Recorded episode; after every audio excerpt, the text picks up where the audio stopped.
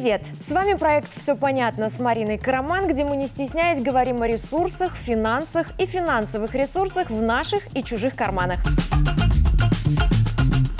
Сегодня мой взгляд на то, грозит ли миру голод, кто в этом виноват, выйдет ли накормить планету украинским зерном и не придется ли кормить саму Украину. Поехали!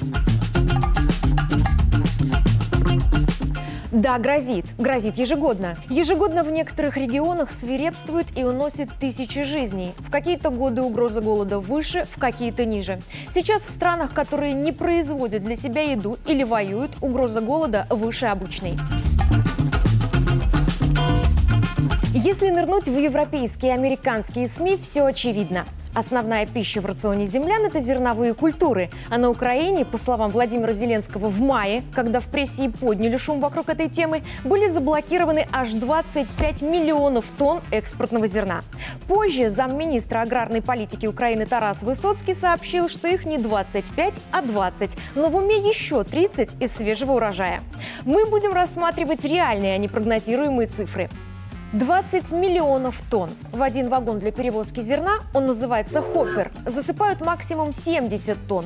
То есть из Украины нужно было срочно вывести 285 тысяч 700 вагонов. Если стоять на переезде и ждать, пока пройдет грузовой состав с этим добром, это будет длиться 6,5 суток. Впечатлились? И я да. Но дело вот в чем. Все, кто рассуждает об украинском зерне, до сих пор не могут разродиться конкретикой о том, что это за зерно. Некоторые официальные лица описывают запасы как микс кукурузы, семечек подсолнечника, овса, ржи, ячменя и пшеницы. Кто-то настаивает на том, что речь только о пшенице. И вот почему это важно. Каждый год мы всей планетой съедаем где-то 2 миллиарда 790 миллионов тонн всего, что можно назвать зерном. На Украине томятся 20 миллионов тонн, то есть 0,7% ежегодного мирового потребления зерновых культур, меньше 1% планетарной кастрюли с кашей. Предположим, речь исключительно о пшенице. Ее мы каждый год съедаем где-то 750-780 миллионов тонн. Данные Минсельхоза США. В таком случае из Украины не могли вывести 2,5% объема зерна, которое земляне съедают за год. Это и есть то зерно, без которого, по версии европейских и американских СМИ, голод грозит и Евросоюзу, и странам Африки.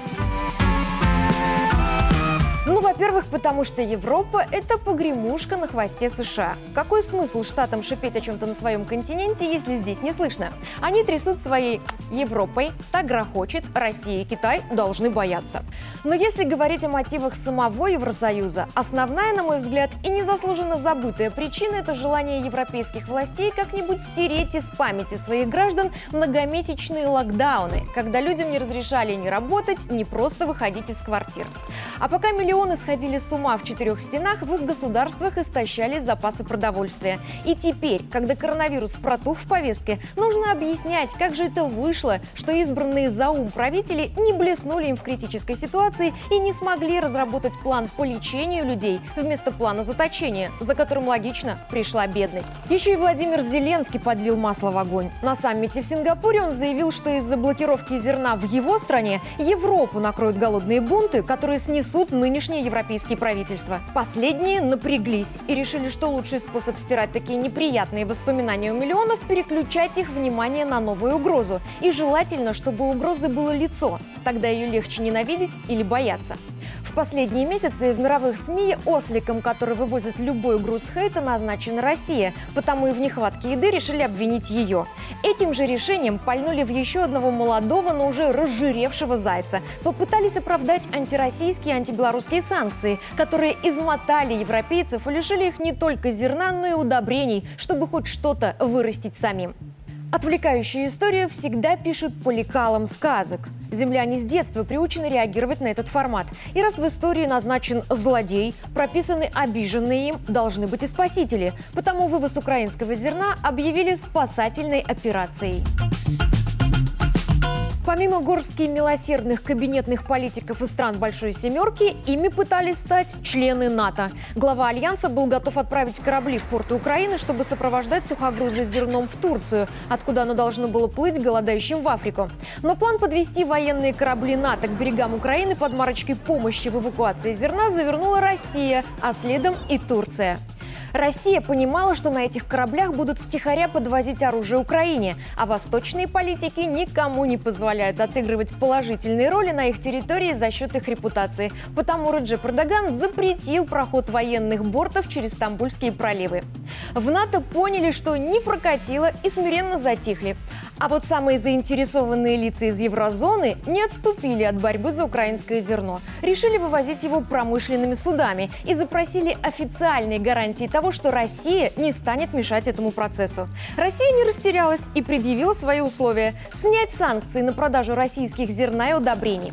Эта схема, в отличие от натовской, прокатила. 22 июля в Стамбуле делегации от ООН, России, Украины и Турции подписали долгожданные соглашения. Их первый пакет снял ограничения с поставок российских зерна и удобрений на экспорт.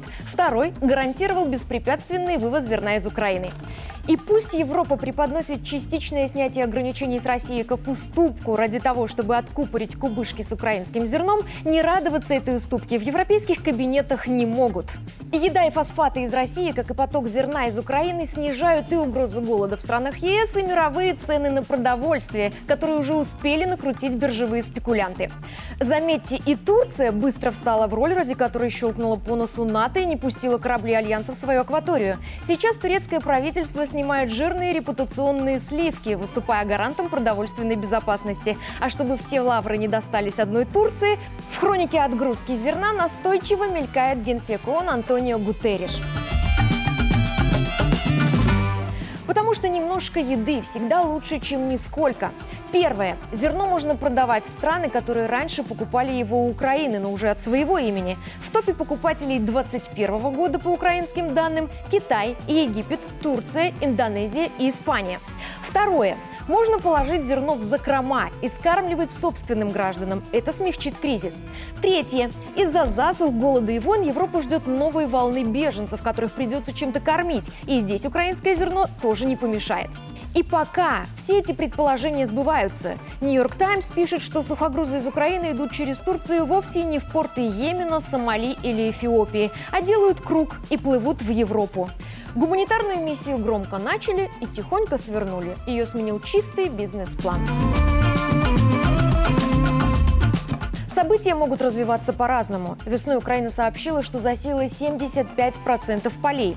Если это правда, если все посеянное удастся собрать и сохранить, если никто никуда все выращенное не увезет, то еды Украине в этом году хватит. Другой вопрос, что все эти «если» похоже остаются в форме «если». Вряд ли кто-то стал бы налаживать такую масштабную логистику ради 20 миллионов тонн зерна неясного состава и еще менее реальных 30 миллионов тонн, которые только должны собрать. Больше похоже на то, что из Украины собираются вывести все, что выросло. А чтобы это не выглядело как грабеж, пресса продолжает тюкать европейского читателя формулировкой о спасении зерна. Так вот, если его спасут в том объеме, на который рассчитывают, то Украину ждет голод. Но мы все надеемся, что этого не произойдет. И надеемся более искренне, чем вся орда спасителей. Потому что в случае голода в соседней стране мы первыми начнем сочувствовать, паковать гуманитарку и отгребать в сети от диванных политиков. Первое. Нехватка топлива. Сейчас в стране дефицит бензина и дизеля. Его дозированно за бешеные деньги везут из Евросоюза, и уборка зерна может обойтись стране дороже, чем отказ от него. Второе. По информации Министерства аграрной политики Украины, в стране не хватает зернохранилищ. В норме урожай отгружали на продажу сразу после сбора, и хранить миллионы тонн не приходилось. Сейчас большинство артерий экспортного оттока передавлены, а без складов зерно просто испортится.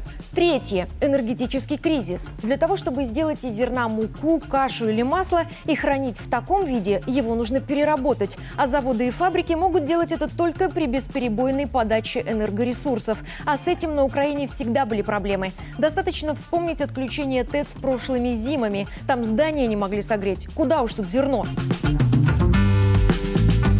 Этот вопрос задают Владимиру Зеленскому сами украинцы. Чуть больше месяца назад его избиратели даже разгоняли в сети петицию, где требовали запретить вывоз зерна из страны.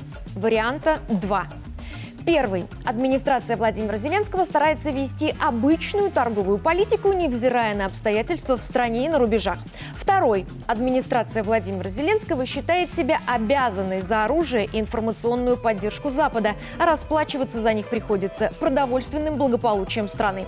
И здесь примечательно, что никто из спасителей зерна не форсит суммы, которые Украина за него получит. Из чего напрашивается вывод, что не получит. И зерно таки идет на откуп за военную помощь. В таком случае Запад симулирует любовь к Украине. А это не только оскорбительно для любого партнера, но ведет к реальному голоду. Не к тому, при котором боссы и мурзатые дети и суп из башмака, а к тому, при котором дефицит, сказочные цены на продукты от западных партнеров и гуманитарка из соседних стран. Тогда наши соседи безнадежно вляпались в кучу зерна и вязнут в ней тем глубже, чем меньше меньше становится эта куча. Такой вот парадокс и нарушение законов физики. Но говорить об этом как о свершившемся факте пока рано. Наблюдаем. Я Марина Караман, и что выглядывает из кармана украинского кейса, мы разобрались. Все понятно.